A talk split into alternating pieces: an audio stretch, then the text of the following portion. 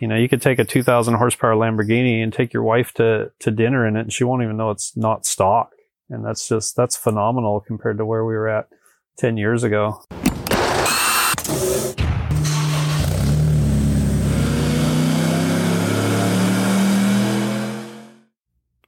Welcome to the HPA Tuned In podcast. I'm Andre, your host, and on this episode, we've got John from John Reed Racing joining us. Now, John is a name that's a little bit hard to pin down. He's not really a big one for getting in front of media, so we're really grateful that he's taken the time out to chat to us. John, however, is a fairly big deal, particularly in the Motec M1 world. He's one of Motec's probably premier developers of custom firmware packages. And you might be thinking, what on earth is a custom firmware package? Well, we're going to find out today as we talk to John. But in short, he develops custom firmware that works with the Motec M1 platform to run specific platforms of car. And these days, it is getting harder and harder with the complexity of the electronics in modern vehicles to simply unplug the factory engine management computer, throw that away, and put in an aftermarket standalone. Sure, you may be able to get the engine up and running, but your ability to use the automatic transmission or dual clutch transmission was probably going to be non-existent. Likewise, the gauge cluster probably won't work, the ABS, electric power steering, the list goes on. And that is why this custom integration is so key. Some of the notable achievements that John is known for is his work with Underground Racing, specifically in their Lamborghini Gallardo and Huracan projects, as well as their Audi R8. And Underground Racing, one of the companies that's really paving the way with the half mile and roll race events that we see so prominent in the US. So it's a pretty big rivalry there between the Lamborghini and the Nissan R35 GTR crowds. So we'll talk to John as we go through today's podcast and find out a little bit more about what goes into the development of his custom firmware that Underground Racing are exclusively using. Another area that John's well known for is his work with Ryan Turk in the US. Ryan, no stranger to Formula D, and John has been pretty instrumental in Ryan's success there. One of the projects I'm really excited to hear running as well, which we talk about today, is the Judd V10 that was tuned just a couple of days before John caught up with us here. So probably, you know, anyone who has heard a Judd V10 sort of takes you back to that era of the naturally aspirated F1 engine, certainly an engine that is an amazing sound. So we'll find out from John how he got involved in the industry and how he's got to where he is today. Before we do that though, I just wanted to talk about one of our posts from our Instagram account, and if you aren't following us on Instagram, we are HPA101. We try and share some really interesting and educational content regularly, so I'd suggest if you want to learn more that you should give us a follow. So this is a post that I shot a photo of. It's Bo Yates' Toyota AE86 drift car that we shot over at World Time Attack a couple of years back, and this runs the 3SGE Beams engine, which has then been turbocharged. The 3SGE Beams engine runs continuously variable cam control on both the inlet and the exhaust cams. Now, this is a shot of the engine where the exhaust VVT system has been disabled using a conventional vernier adjustable cam gear. So what that allows the engine builder or tuner to do is adjust the cam timing, advancing or retarding it in order to achieve optimal results. But optimal is questionable, because what's optimal for, let's say, 7,000 RPM is probably not going to be perfect for low RPM performance. So it's really a bit of a compromise there with a conventional fixed cam timing engine. On the intake, though, the continuously variable cam control has been kept. And if you're not aware of what that technology is, it means that the intake camshaft position can be advanced or retarded very quickly and continuously while the engine is running by the ECU. So we can program an optimal cam timing target to suit the current combination of engine load and RPM. And this can give a significantly wider power band, much better low RPM torque without sacrificing our high RPM performance. So essentially, in a way, the best of both worlds.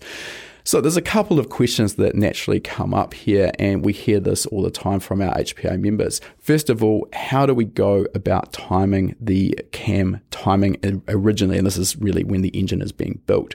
The next question is, once we've got the car on the dyno, how do we go about optimizing that cam timing?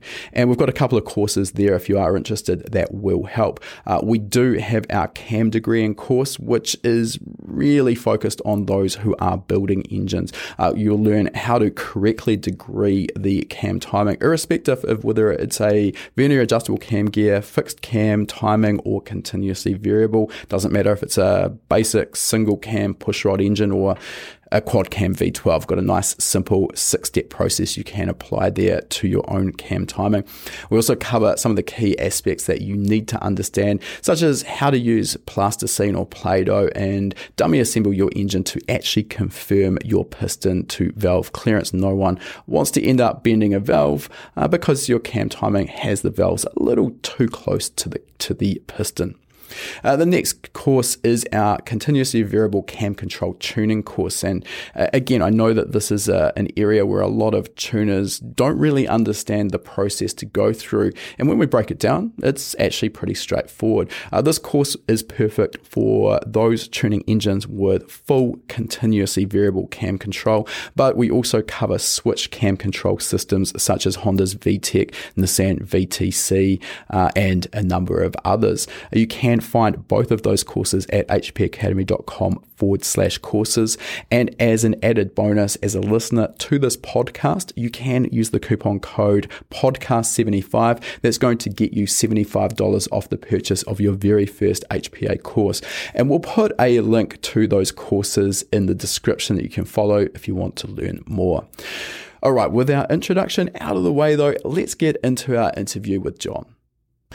All right, welcome to the podcast, John Reed. Thanks for joining us today. And I know that you're pretty fresh off tuning a really exciting project, which is the Judd V10 in Ryan Turk's drift car. Give us some insight. Does it sound as amazing as you'd expect? It does. We were joking when I was down there that this is probably the most exciting, 600-700 horsepower I've ever worked on, at least since the beginning of my career when that was still a cool power level. Yeah, it sounds fantastic. It's just unreal. Brings back those old school memories of the naturally aspirated F1 cars. I mean, I listened to the Judd V10 and even the V8 hill climb YouTube videos, and nothing else quite like that sound. Yeah, it's that was always my favorite era of Formula One. I think was the V10 late in that era, and just to be there on the dyno and hear that thing, it just takes you back to that. It's not quite the same spec of engine, but the sound is 100% there. So, pretty incredible. Yeah. All right. Well, we're going to talk a little bit more about that Supra and the Judd V10 as we go, but let's kind of rewind the clock a little bit and get a bit of insight into how you've got to where you are in your career. What's your sort of background that got you into tuning, wiring, and everything you're doing now? I always hear a lot of other guys say it too. I think I started tinkering at a pretty young age, always wanting to take stuff apart. Moved into dirt bikes and playing around with two strokes and stuff.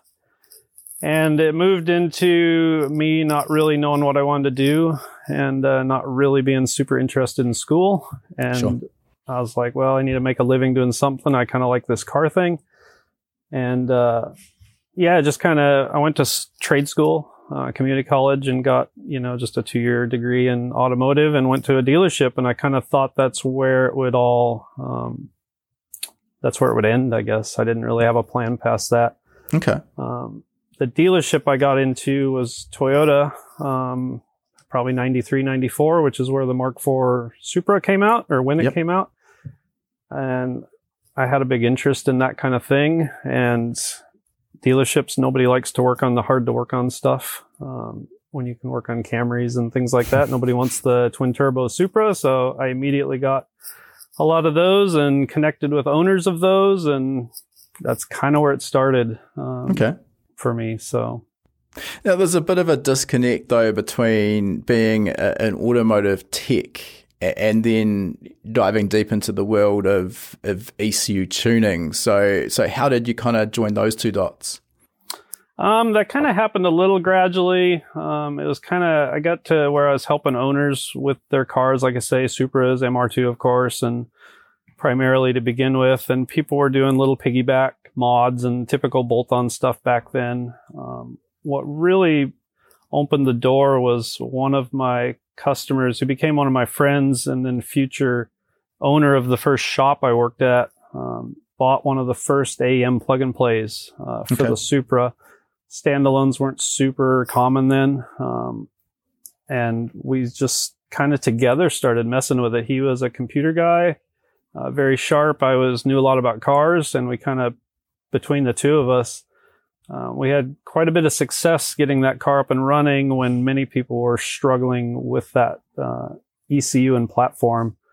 And it took off from there faster than I would have ever imagined. Now, if we look at that Mark IV Supra on today's standards, it's a pretty basic package in terms of there's not a lot of engine technology. There's no continuously variable cam control, well, at least not on the non-VVTi version. Right. You know, it doesn't have CAN bus. It's not a complex platform. Yeah. What were the struggles that you were seeing others having with the tuning on the Mark IV?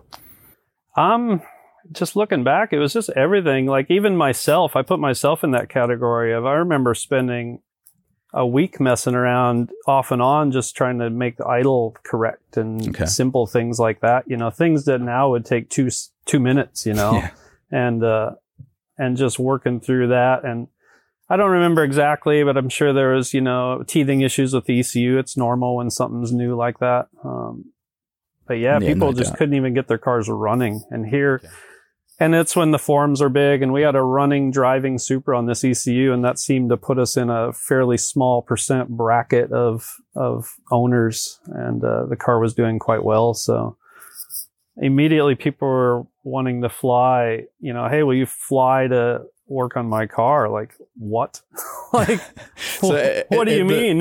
At this point, do you consider yourself a tuner, or is there a bit of imposter syndrome creeping in at this point with people asking you to fly around the country? Right. Yeah. I don't know. It just, I don't know what to think about it back then, you know, because I didn't feel like I knew really that much myself. But I guess if you know more than the people around you, they want your help. So. I think that's pretty realistic across the entire automotive performance industry. Right. There's levels of knowledge. So if you're the one, even if you've still got more to learn, if you're the one that knows more than everyone around you, you're the one that everyone's looking up to. Correct. And I still have more to learn. So it hasn't really changed any, but. I think, in general, if I was giving advice to one of our HPA members who wanted to learn how to tune, my usual sort of reply would be, you know, yes, you can learn to tune on a 700-800,000 horsepower turbocharged engine, but your envelope for tuning becomes much, much narrower, and it's going to be pretty easy to do some damage. And you're probably much better to get started while you're just getting your feet wet and learning how the ECU works and manipulating the software to get stuck in on a relatively low-powered, naturally aspirated engine where it's going to be difficult but not impossible to do damage. You went about this the other way, so you know, What would you say about that? Was that a steeper learning curve? It was. We broke surprisingly few parts though in the beginning. Maybe it's the 2J engine's just that good, that robust that it survived our early attempts at tuning.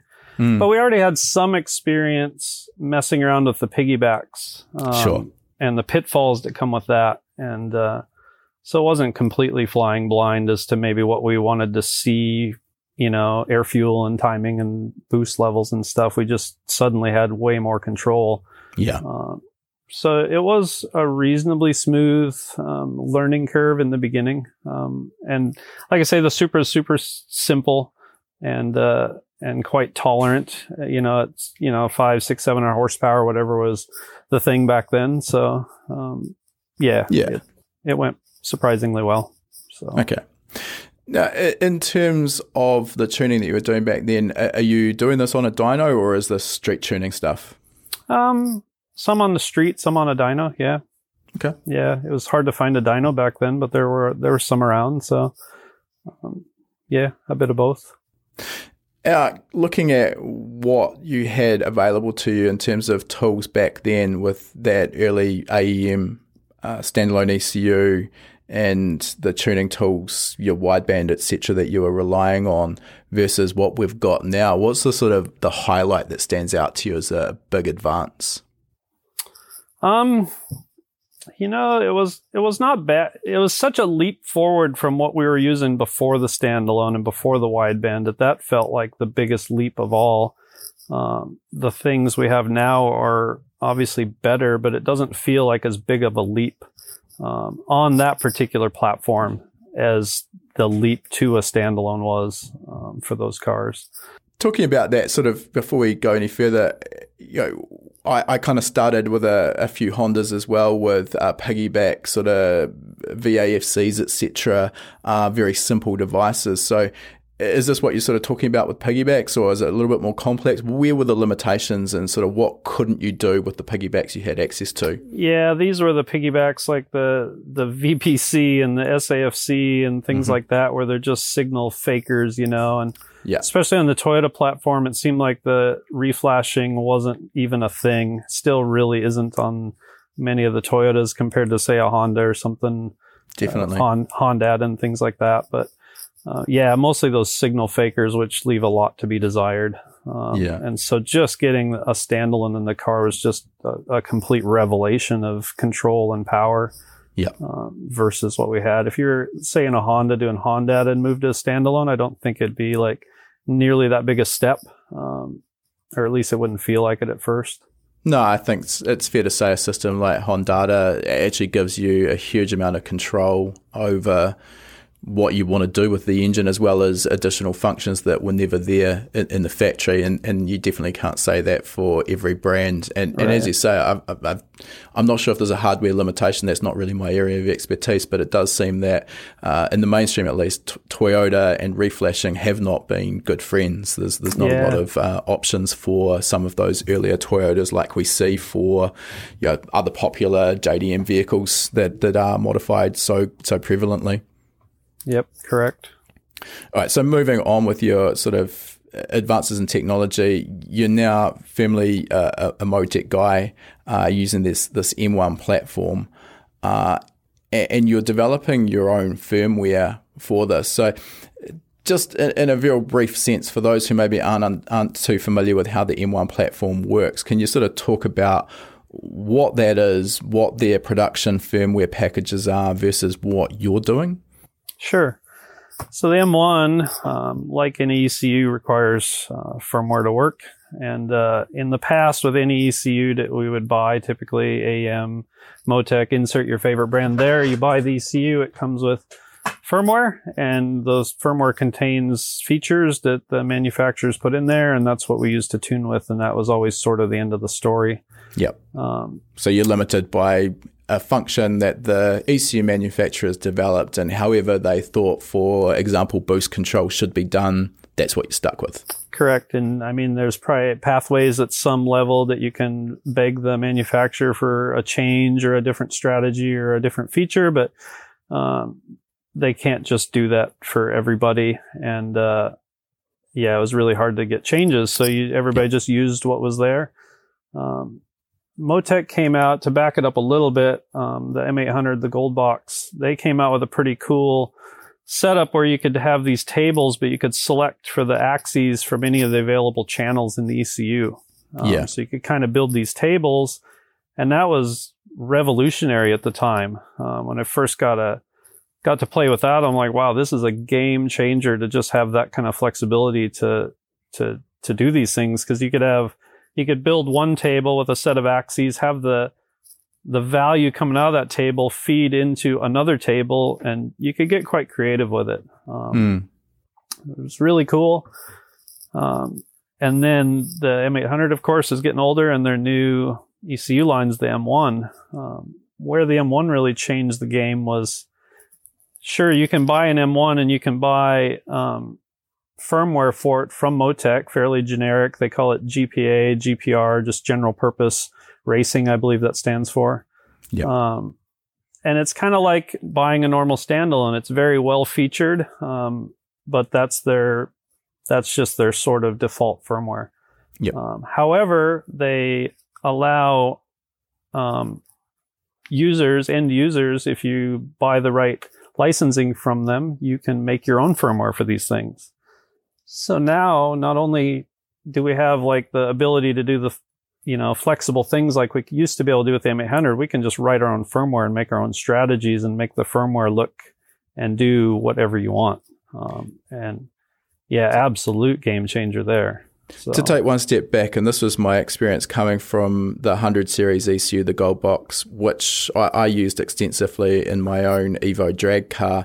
And as you say, the flexibility with the tables and the axes, and you could, within reason, just about do anything you wanted if you're a bit creative. And sometimes there's a few workarounds there, but quite flexible. Right. Yeah. And then stepping into this new world of the M1 with Motec's production firmware. I mean, this isn't necessarily disrespectful to Motec, but it straight away actually felt very limiting, because the way the M1 platform works is you no longer have that flexibility to change axes to your heart's content, do you? You're actually kind of locked in. So if you want to do some of this more flexible stuff, really the development license and writing your own firmware is almost kind of a requirement. Yeah, I mean, it's a requirement for guys who maybe want to get more creative than what, like you say, it does feel a bit limiting. It did to me. That's how I ended up going down the path I went down. And just the capability that it brought to the table was just hard to turn away from, even though I wasn't a programmer. But yeah, you're right. It is a bit more limited than the M800 in that regard. However, some of my newer firmwares, I've been introducing flexible axes similar to what the M800 had. Okay. To give the end user a bit more of that ability to just kind of do things themselves with the tables like you could in the M800. So that has been coming out. So. Okay. Yeah.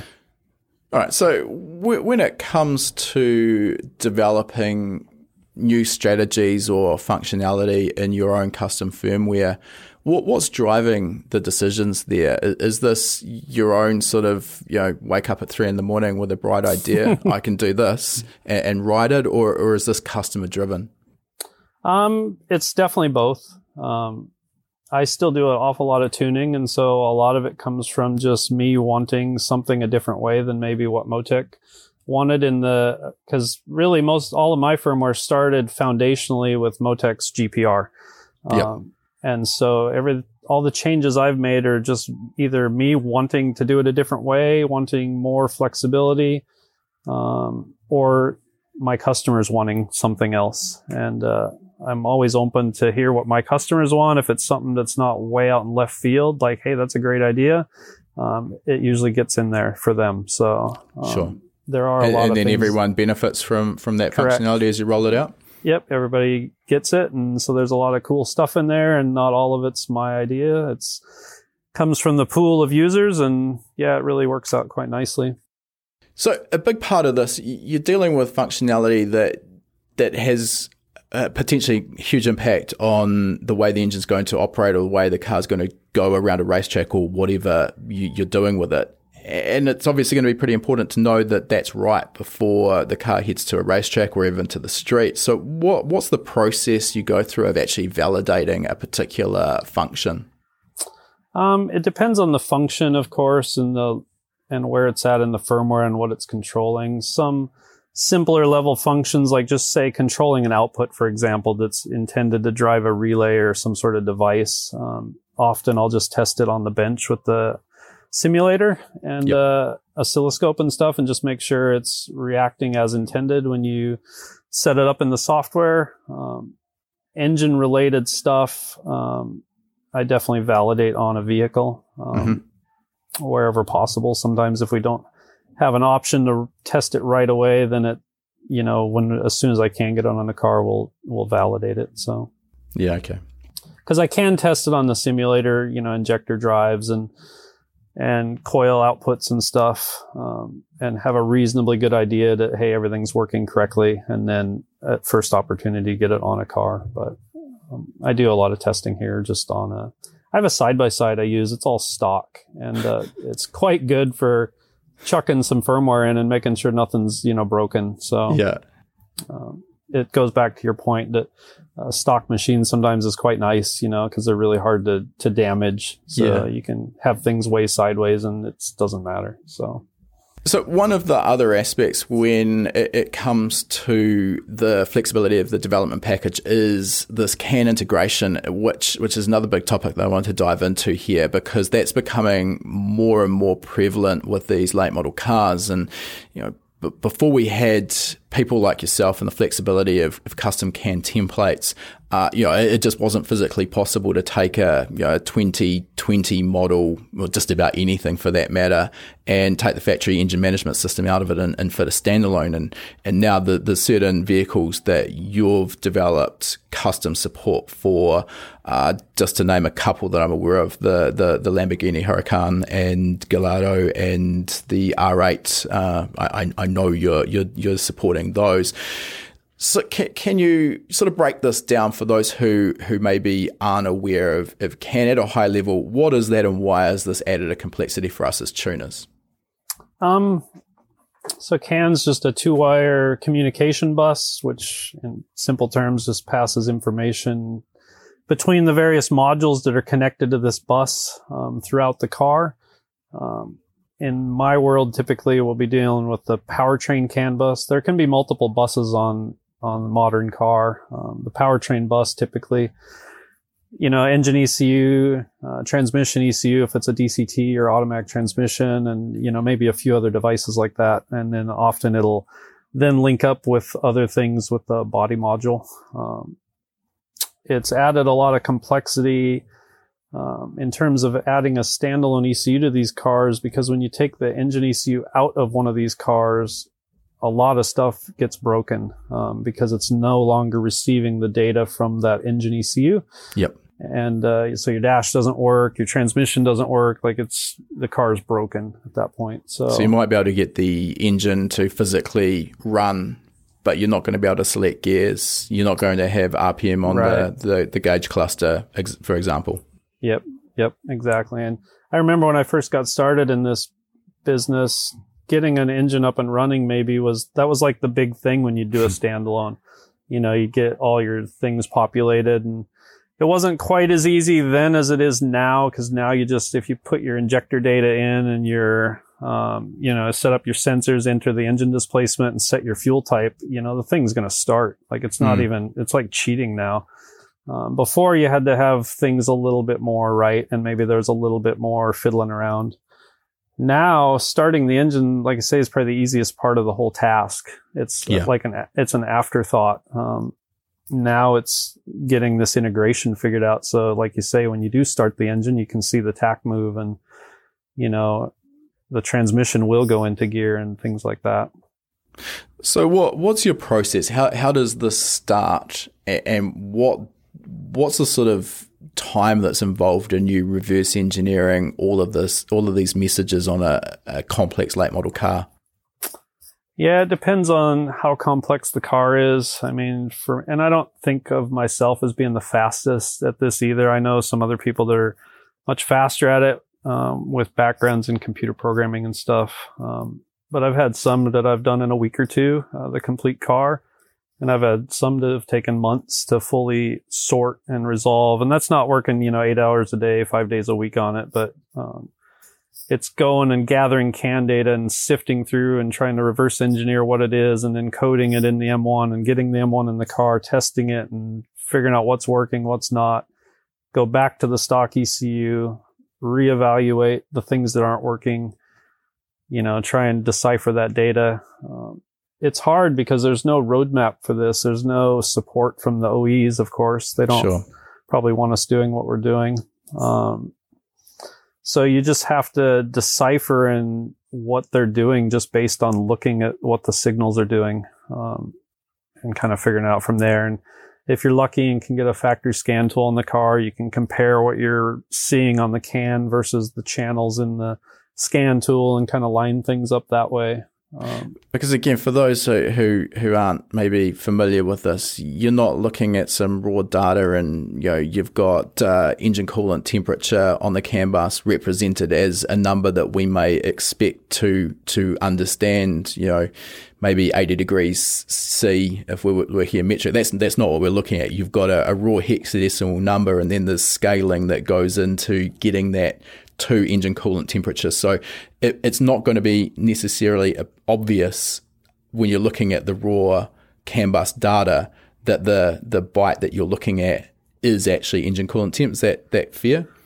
Yeah, it definitely isn't obvious because you're just looking at a stream of CAN data, but you can eventually, for instance, find the coolant temp, say, okay, I know this byte is coolant temp, but the number still makes no sense to me. Like the coolant's 80 degrees Celsius, but this number is some other number. So then you got to figure out the scaling that the OE has used before they've broadcast that value out on the CAN. And that's where the scan tool comes in, because then you can actually see what the number is digitally. Correct, and can compare that to the raw hexadecimal number and do your scaling to kind of work it out. Correct, yeah. And then once you have that all figured out, it's like, okay, coolant temp is this byte and this is the scaling, then we can code that into the M1. So now the M1 can broadcast coolant temperature in the correct byte location and with the correct scaling. And suddenly your coolant temp gauge works and potentially other things. So, and that's probably literally one of the simplest parameters or channels that exist. So we've given a really very, very simple aspect, but you mentioned DCT, dual clutch transmission, auto trans I don't deal with too much, but I can only imagine the complexity is very similar. And with those sorts of transmission control modules, you know, there's torque requests going to and from. The transmission control module will request a torque reduction maybe on an upshift, and the ECU has to sort of report back that it's done what it's requested. So, I mean, where do you even start with this? How do you get that right? I usually start, I like to just data log the stock ECU sometimes, just look at the raw CAN. And what I've been doing lately that's made this more efficient is I actually wrote a firmware for the M1, and I used the M1 as a CAN logger. So instead of using, say, a PCAN or some sort of traditional CAN sniffer and dumping a bunch of hex into an Excel sheet and trying to deal with it there, I just used the M1 to log the CAN, and then I just look at it in I2, and so I can look at it graphically much better than in Excel. Sure. And you'll start to see the patterns and stuff, and the more you do it, the more you start to recognize. You'll see a signal, and it's like, oh, I know what that is. I've seen that before. Right. You may not know what the scaling of it is yet, but you just recognize the patterns. You know, you can see it, you know, hey, that one must be, you know, the engine's torque output. And this one, it's changing on a shift, you know, and just by the way it's behaving, that's surely must be the torque request from the transmission. You know, you can see the reduction on the shifts and things like that. So I start very broad, and then you just keep data logging and keep reviewing it. And, you know, you start to pick off, hey, I know what that one is now. I know what that one is. And you start to narrow it down. But yeah, using the M1 was a big game changer for me. It just made it a lot easier. I'm not a big Excel guy. I'm not super proficient at it. I can use it. But getting the data into I2 made a huge difference. So, yeah, I can only imagine. In terms of the skill set that you've now built up, you know, you go from automotive tech to budding tuner to successful, experienced tuner, and now you move into this world, which I think it's fair to say not a lot of tuners can translate their skills across to writing code, which is what you're doing when you're building this custom firmware, and also reverse engineering CAN. How did you build that skill set, and where did that come from? Or do you see any sort of correlation between tuning and these other two skill sets? You know, it's funny, when M1 came out, I was very excited about it because the hardware was more capable than the gold box, and the software, I I guess I was a bit indifferent too. I was just excited to have more pins on the ECU at the time. That was a big deal. When they showed us M1 Build, which is the software that's used for coding the firmware, I was like, yeah, no, I'm not doing that. No, absolutely not. I completely wrote it off. Like, that's not who I am. I know nothing about it. I've never coded a line of code in my life. No. But I couldn't let it go, the idea of it. It was intoxicating in a way that I was like, man, that is the future right there. Like, to be able to write your own firmware, I just couldn't leave it alone. And so I just started poking with it in my spare time. Tiny little things here and there. And it really just kind of very slowly built up from that. I don't even want to know how many hours I've poured into Build since it came out.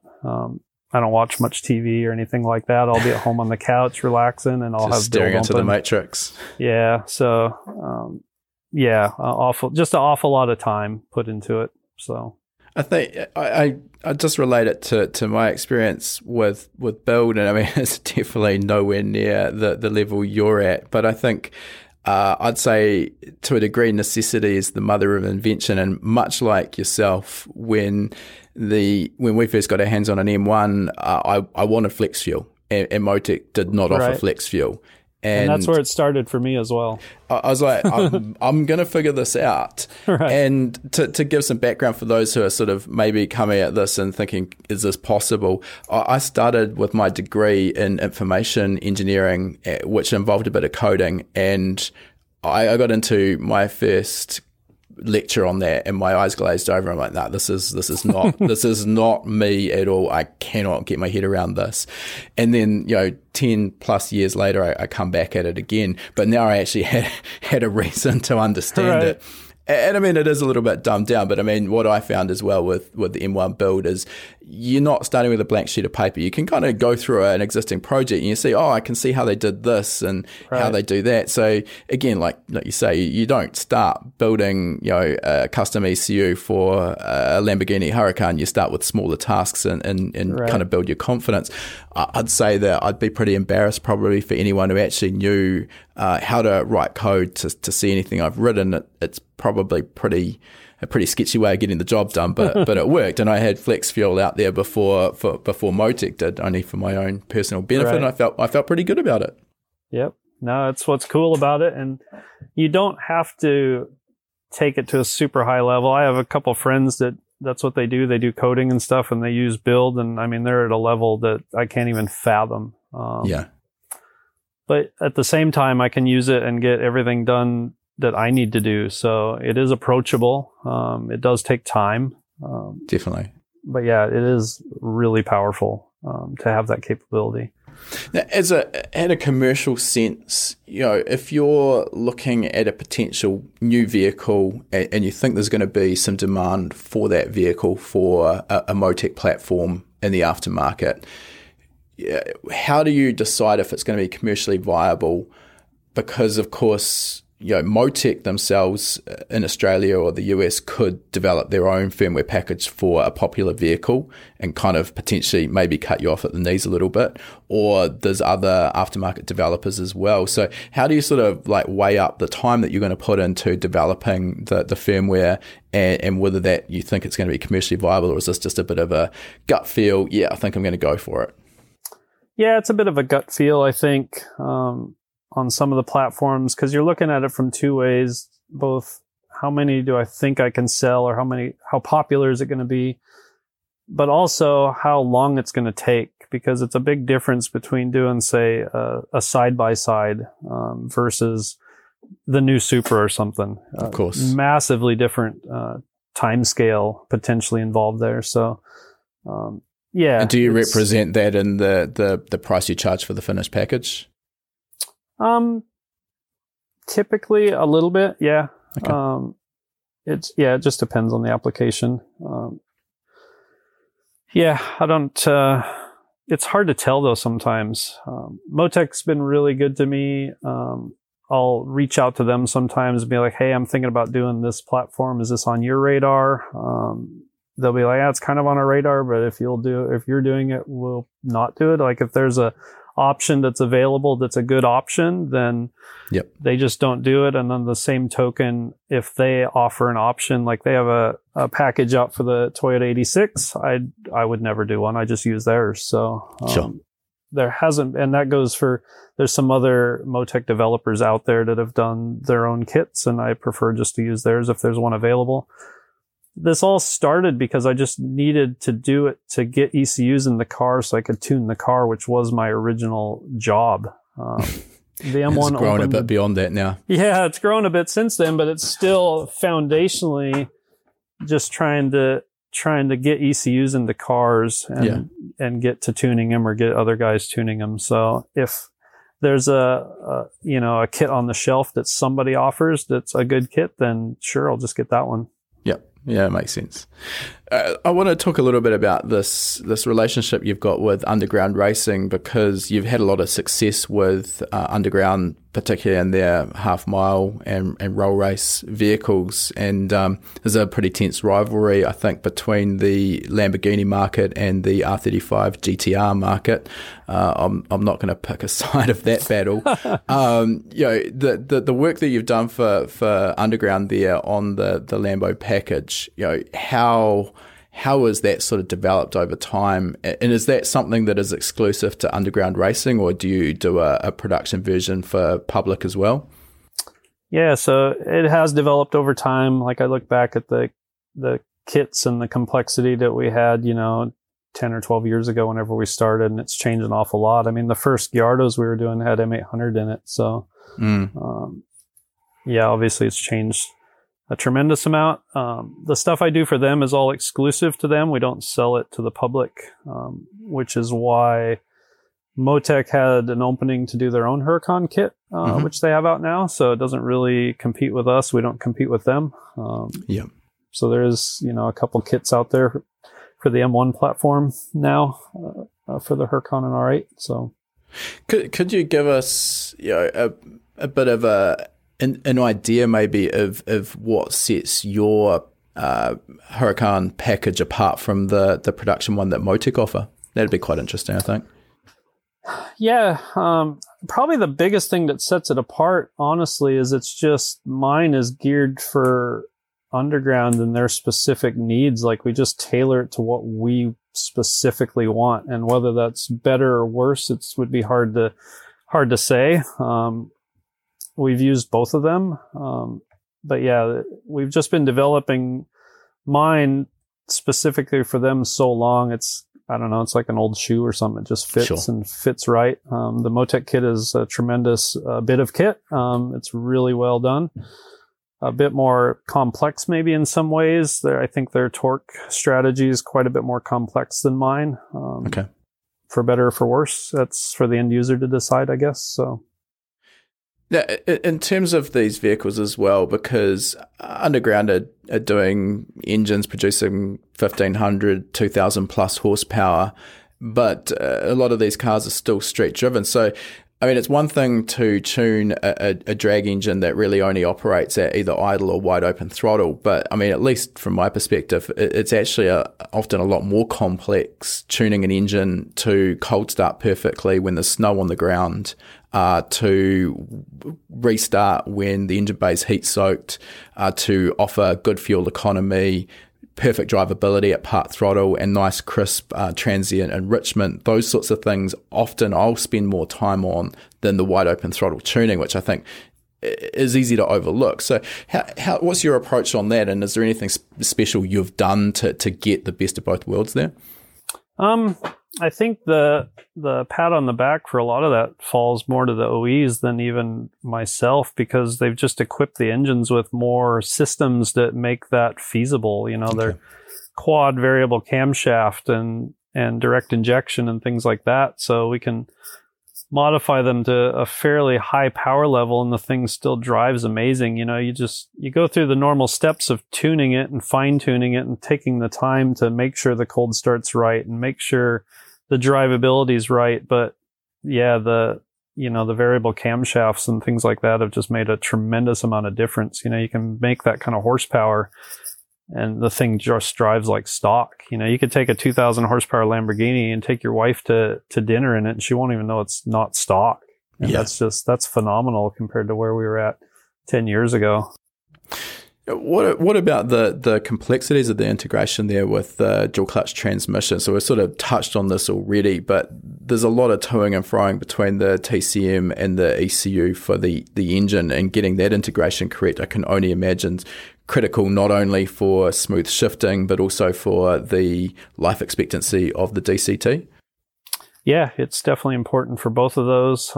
It's kind of like your point of wide open throttle tuning being easier than maybe the drivability tuning. The same holds true with the transmission. It's relatively straightforward to process the TCU's torque reduction request and reduce the engine's power and make the shift, you know, something that it can do over and over again at full power.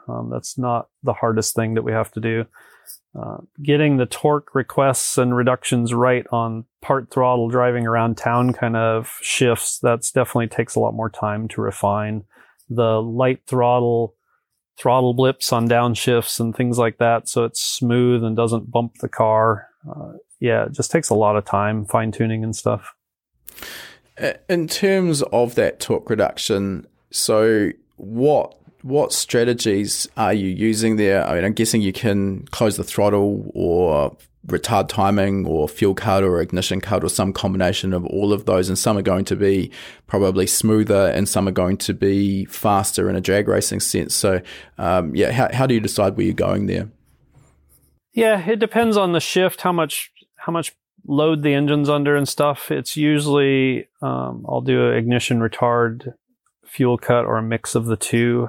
I tend to stay away from closing the throttle most of the time, just because it tends to not be the fastest thing in terms of power reduction on a shift. Sure. And then it slows the turbos down. So not then ideal. You've got that delay when you get back into the next gear to get the turbos back on boost. Yeah, the ignition retard is probably the fastest acting one that I use. I don't use the ignition cut as much on the DCT stuff. And on that note as well, you've got a separate transmission control unit, TCU, you've mentioned there, which is controlling the transmission and the shift and the pressures, etc.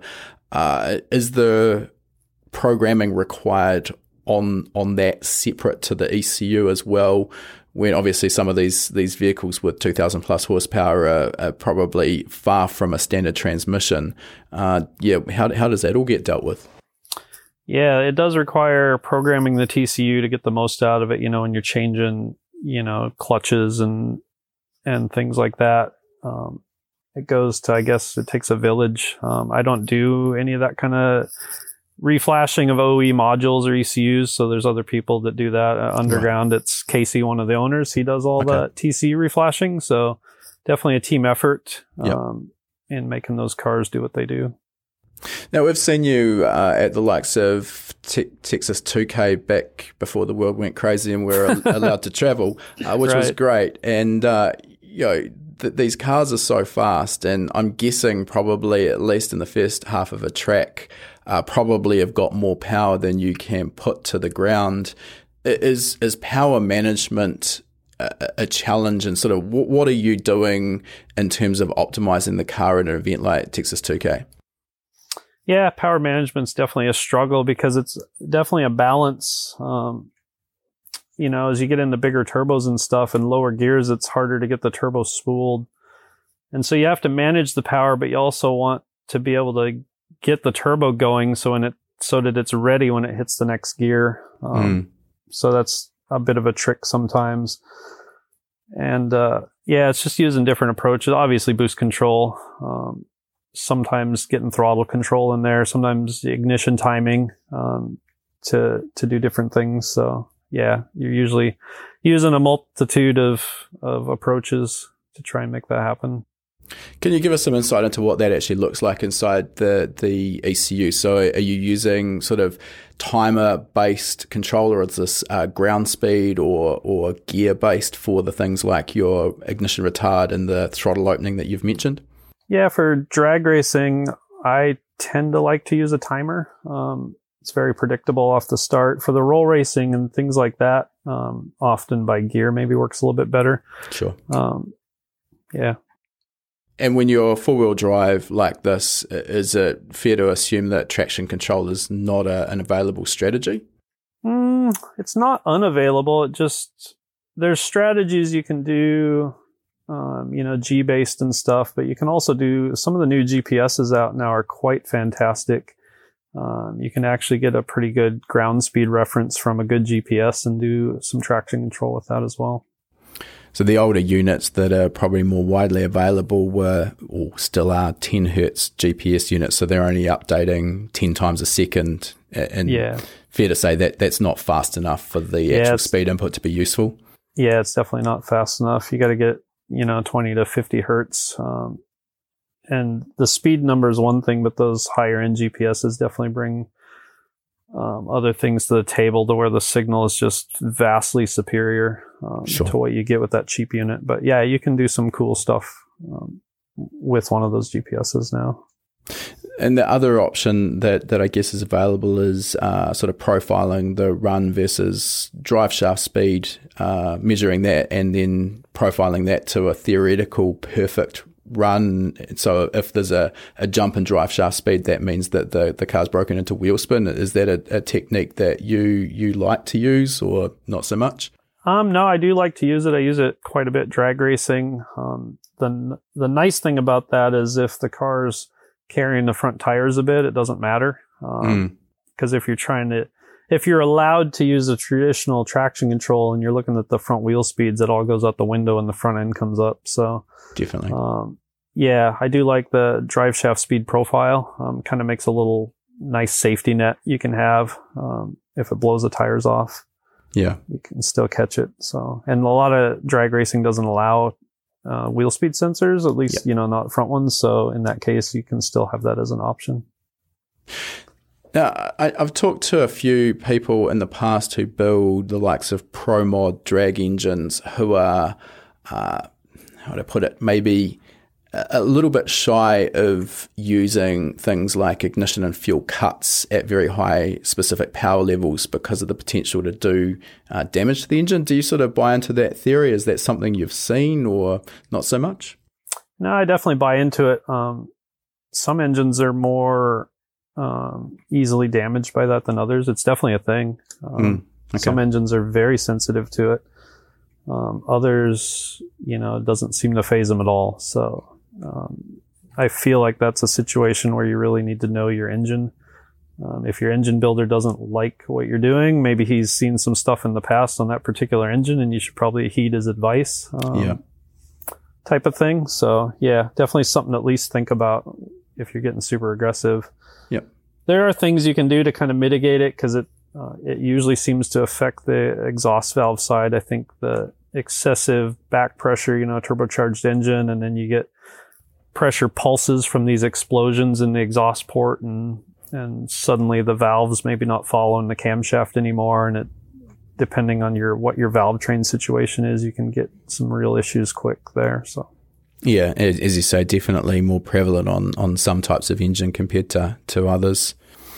Now, when you're at an event like Texas 2K and you're trying to optimize the car, when the car goes down the track and it comes back and you download data, what are you specifically looking for to decide what changes you're going to make for the next pass? We're looking at a lot of things, wheel speeds. If you have a GPS speed reference, you can see kind of what your drive speed is on the four-wheel drive. Yeah. The G sensors.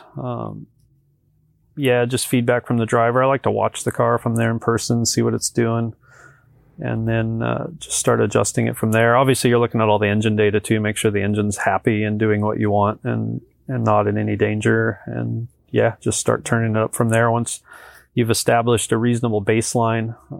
I like to start a little conservative, because if you go out there and just keep blowing the tires off, you're learning nothing. So yeah, I like to get a solid pass in and then just use that as my foundation and just start adding power. And do you find that changes during the course of an event as the track evolves, as it gets more rubbered in, as it gets prepped, etc., or even as the the temperature and sunlight change, maybe. Yeah, absolutely. Especially on some, you know, for some drag cars, it's a very fine line. I do, you know, some stuff with the IRS Supras, and it's just, it's like a hair's width that feels like the window for that thing between optimum performance and it's not even moving when you drop the trans brake, you know. So sure, the Lambos and the roll racing and things like that, I feel the window's quite a bit wider. It seems like we can kind of, the tiny changes don't matter quite as much with that stuff. Got a little bit more sort of room for error potentially. Yeah.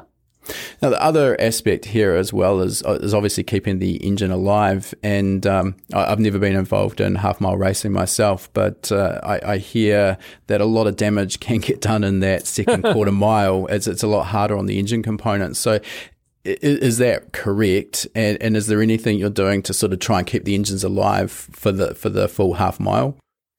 Yeah, I mean, that's definitely correct. When we have them on kill and we're going for a record, I mean, it hits sixth gear probably at the quarter mile mark, and I just don't even want to watch. You know, it's like just keep your fingers crossed, because you just put it all in, and you don't know for sure. You know, you do everything you can to make sure that thing's safe, and we have a pretty good foundation, and we really have a pretty good idea where the limit is at this point. But It doesn't stop us from flirting with it to try and get a record. You know, so when you push it right up to the edge.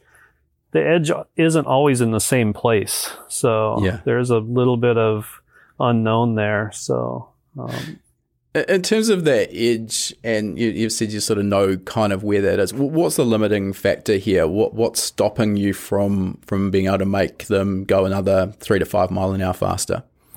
I think at the moment, the biggest limiting factor we have is just the fuel. Okay. We're still on race gas, so at some point we probably need to make the move to methanol, and maybe that would allow us to push a lot harder with a little bit wider window. So is that in terms of the cooling properties of methanol compared to a petroleum-based fuel, or is it octane, or is it all of the above? Yeah, I mean, obviously the methanol, probably the biggest benefit's the cooling, especially on that long pull. And then just the other benefits that methanol brings to the table with on a turbocharged engine like that, the relative octane, I guess, as you'd put it, as rich as it would be at those boost levels. So, yeah, okay. All right. Now, you just mentioned in passing there your work with the independent rear suspension Supras, and I mean, we interviewed Cody from Cody Phillips Racing back at Texas 2K, who's running your firmware package. And one of the interesting technologies that I think was maybe relatively new back then, you just started playing with, was the anti-wheelie strategy using an IMU. So Can you talk to us about what that anti-wheelie strategy is, why it's needed, why can't we just run wheelie bars, and probably on top of that, we need to know what an IMU is. Sure. An IMU is, traditionally an IMU, when most people think of an IMU, they just think of an accelerometer, a 3-axis accelerometer. But we have some newer IMU devices out now that take that quite a bit higher step, and they'll actually internally generate things like pitch angle and roll angle and things like that, which is pretty phenomenal. So we're going a little beyond the traditional X, Y, and Z axis, right? Lateral acceleration, G-force. Yep, correct. Out here. G-force. Yeah, and some of them are incorporating very high-level GPS units. And so we get some really fantastic data as to the positioning of the chassis, I guess, as it were, and we can see, you know, what the pitch angle is of the vehicle, and log it. And with anti-wheelie control, we can use that data to reduce the engine power if it starts to pitch up farther than we feel we want it to. A lot of these classes don't allow wheelie bars. Right. So that's the big one. And the big push really for wheelie control is twofold. One, obviously, if you wheelie and got a pedal, that's not the most efficient way to get to the end of the track. So if we can do that process more efficiently than the driver, maybe we can win a race that we otherwise wouldn't win. Yep. But probably the bigger one, honestly, for a lot of these guys, is if you get a big wheelie and don't catch it in time, it comes down hard. It does a fantastic amount of damage. I mean, just makes your eyes water. You know, guys are breaking engine blocks and bending chassis and breaking who knows what, you know, and it can be really expensive. So when we originally started down this path, it was really to protect these cars first, because these guys aren't professionals. You know, they don't have spare shells sitting back at home that they can just move things over to. This is their baby, you know, and it's a big deal when it gets damaged. So that was job one, is just, hey, can we use this technology to protect this chassis? And we found right away, with a little bit of tweaking, it worked quite well for that. Now, in terms of options available, because anti-wheelie actually isn't anything particularly new, and sort of high-end sports bikes have this built in straight off the showroom floor. Right. And as I understand it, laser ride height is a pretty common strategy in the OE world for anti-wheelie. You've got the other option maybe of limited use using ride height or shock travel potentiometers at the front end. It seems like the IMUs may be the difficult option to choose in order to achieve that strategy. What was your thought process behind going around it that way rather than something like laser ride height? The laser ride height actually works quite well. A lot of people use it. I think what started me down the IMU road was just a combination of knowing that's what sport bikes and OEMs did with the sport bikes and just being intrigued by that. And then my friend Sander was working on a sensor that would generate the requisite data to do that. And it began as, hey, let's try this out. This is kind of cool. And it just morphed from there. And, you know, the strategies improved, but his sensors improved, you know, by a magnitude of 1,000 or some big number compared to the very first sensor. You know, it's his newest stuff is unreal. So we've had Sander on the podcast already, and I'll drop a link in the show notes that you can follow if someone wants to go and listen to that. But we do talk about his IMU in that podcast. I think it's fair to say Sander is a damn rocket scientist. This is a super smart dude. But, you know, where's the difference lie between a production sort of enthusiast level IMU that, you know, people might be finding out on the market at the moment at a relatively low price point, and the likes of what Sander's unit that you're using? Where's the differences? It's just the quality of the data, and obviously there's a price difference, you know, probably tenfold more for the good one. But when you factor in the price of a really good, just traditional IMU, and say a really good GPS unit, which is also nice data to have on the car, then suddenly this very nice unit that's fully integrated with both is not really that much more money than those other two pieces. And the data you get out of it is, in my opinion, better, but you also get channels that you don't natively get out of those other two devices by themselves. It's just incredible what it outputs, and you can just put that data to work in your firmware strategies, or if you just want to data log it, that's fine too. So what are you sort of doing there then? You can just target a particular front ride height, or pitch angle, I guess is what we're actually talking about here. You can target a particular pitch angle, and then you've got a closed loop strategy for power management or torque management in order to just ride that. Yeah, because a lot of times we don't necessarily mind that the front wheels are coming off the ground a bit. So like a suspension, got all of that load transfer back onto the rear wheels to maximize traction.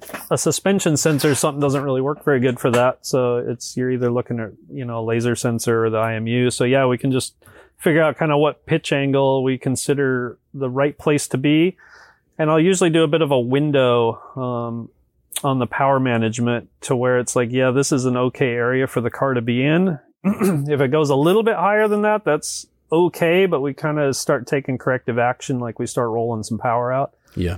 And then there's definitely a line in the sand where, okay, we've given up on maybe making this run as good as it can be. Now we just need to save the car. Yeah. So there's definitely a harder cut that you can get into if the car gets past the point of no return, and we just need to get the front end back down. So Ultimately, I'm guessing though this isn't a magic cure for just throw all of the power at the car out of the hole and send it and let the wheelie strategy save the run.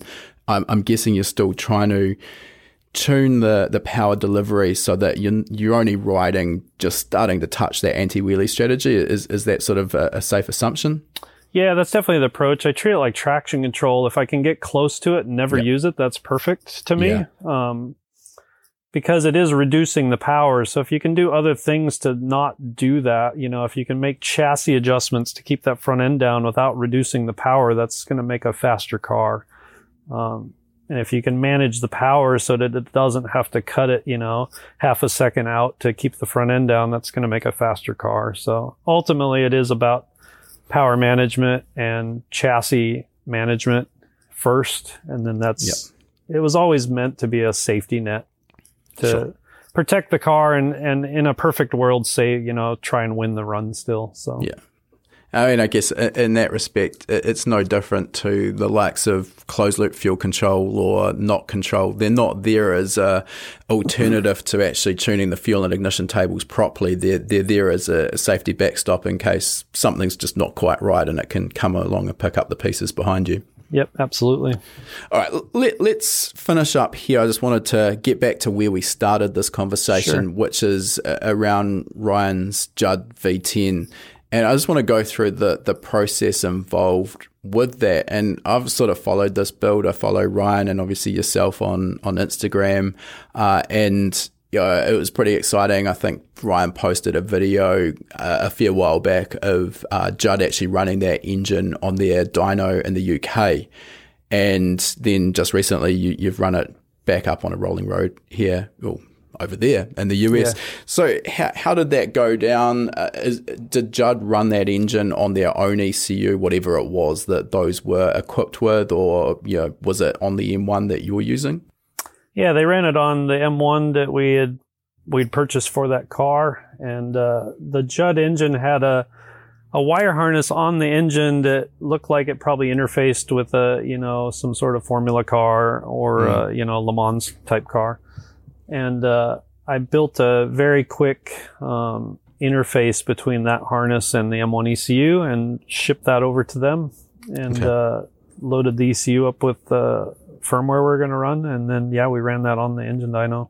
And when it was run on the engine dyno, were you remote tuning that, or was that all in Judd's hands? That was all in Judd's hands. Okay. They happened to have a M1 base map for it already, so I think they just kind of merged that into our firmware and made a few runs on the dyno to make sure it was all good. And that was that.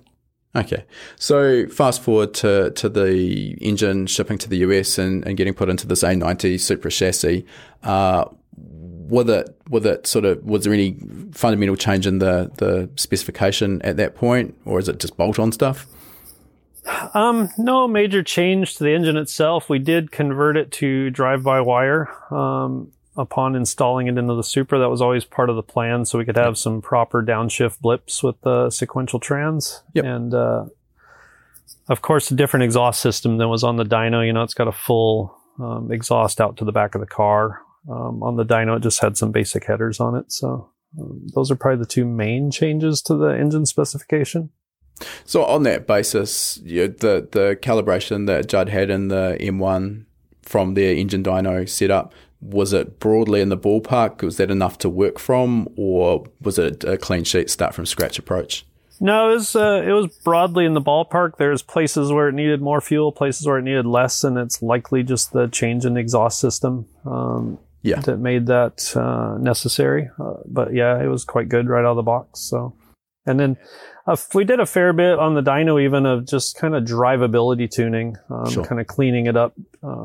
I think the use of the car is going to be a bit different than probably what they would normally use it for. So some of that part throttle stuff's a touch more important for what we're doing. But, we cleaned that up a little bit. But, it was good.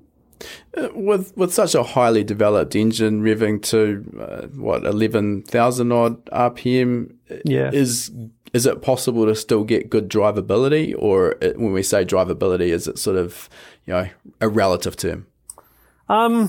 It's a bit relative, but we were talking about it. It's shockingly good. Okay.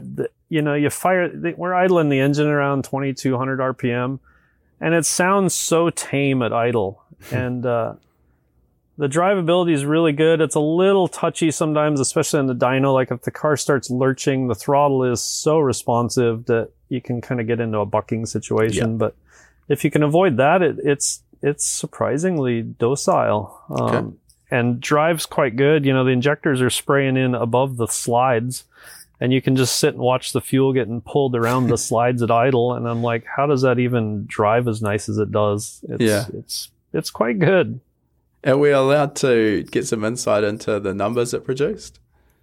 Yeah, so we weren't able to rev it all the way out quite yet on the dyno. We got a bit of a mystery issue with the drive-by-wire, potentially vibration-induced. But it made, I think, right at 640 at the tire, revving the 10,500.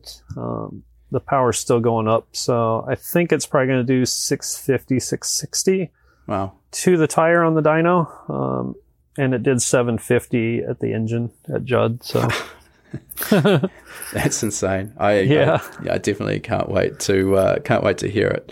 Yeah, it's fantastic. So now a lot of the tuning that you're involved with, you do remotely. This one, you actually flew to the dyno facility and did it in person. Is that just because you wanted to hear it firsthand, or is there a reason? Shamefully, yeah, that was a big part of it. It would have been a very easy one to do remotely, but I just wanted to hear it. So okay. I hadn't gotten to hear the car run in person because I did the startup remotely, and I didn't get to go to Judd with Ryan. So you really drawing the short straw here the whole way through. Yeah, I was. So I was very keen to jump on an airplane and hear it on the dyno in person. So yeah. I don't think anyone would hold that against you. All right, look, I think we'll get on towards wrapping this up here, John, as I do appreciate your time. And there's two last questions that we ask all of our guests. The first of those is, given your success in the industry and the reputation you've built up, if you could give any words of wisdom to a younger version of yourself or someone looking to maybe get into the industry and get to where you've got to, is there any advice you could give to potentially fast-track that career path? Yeah, I mean, I do have guys ask me this, and it's hard to point people maybe in a direction that's as straightforward as, say, you know, if you wanted to be a doctor, nurse, engineer, pick a career, you know. This one's a little bit harder. To promote you guys a bit, my two answers to them are the product you guys offer is fantastic for training. And then I feel if you want to do tuning and stuff, it's take your money and spend it on like stuff you offer, and then buy a standalone and just put it in a stock car. And then with those two components together, you can go far. I think it's better than a lot of other things that you could maybe do to try and get into this industry. Yeah, I mean, obviously we back ourselves with the courses, but do appreciate the props there, John. But I think the two components there do go hand in hand. What I created, or we created through HPA, was essentially the information that I was missing when I started my career, and I kind of had to learn it all the hard way. And I think what we've done with HPA is created courses that will fast track that journey and help avoid the pitfalls and mistakes that we all make when we're learning. But beyond that, obviously, it is a skill where actually hands-on with the laptop, with the tuning software, is still vital. You're not going to come out the end of any course, no matter what it is, as an expert. You've actually got to get the runs on the board. So yeah, 100% agree. A cheap car, as I said at the start, maybe not a Mark IV Supra, because we certainly can't call those cheap anymore, and something that's going to be a pretty difficult or pretty resilient to your early tuning mistakes is probably the way to go. Yep. All right, and last question for today, John. If people want to follow your journey, or reach out, how can they do so? Where are you at? You can go to my website, johnreedracing.com. If you want to follow on social media, Instagram is probably where the most action is, just John Reed Racing on Instagram. Perfect. All right, John, really appreciate your time. Thanks for coming along. Thank you. All right, that concludes our interview. And before we sign off, I just wanted to mention for anyone who's been perhaps hiding under a rock and hasn't heard of High Performance Academy before, we are an online training school and we specialize in teaching a range of performance automotive topics, everything from engine tuning and engine building through to wiring, car suspension and wheel alignment, data analysis and race driver education. Now, remember, you've got that coupon code. You can use podcast75 at the checkout to get $75 off the purchase of your first course. You'll find our full course list at hpacademy.com/courses. Important to mention that when you purchase a course from us, that course is yours for life as well. It never expires. You can rewatch the course as many times as you like, whenever you like. The purchase of a course will also give you 3 months of access to our gold membership. That gives you access to our private members only forum, which is the perfect place to get answers to your specific questions. You'll also get access to our regular weekly members webinars, which is where we touch on a particular topic in the performance automotive realm. We dive into that topic for about an hour. If you can watch live, you can ask questions and get answers in real time. If the time zones don't work for you, that's fine too. You're going to get access as a gold member to our previous webinar archive. We've got close to 300 hours of existing content in that archive. It is an absolute goldmine. So remember that coupon code podcast75. Check out our course list at hpacademy.com/courses.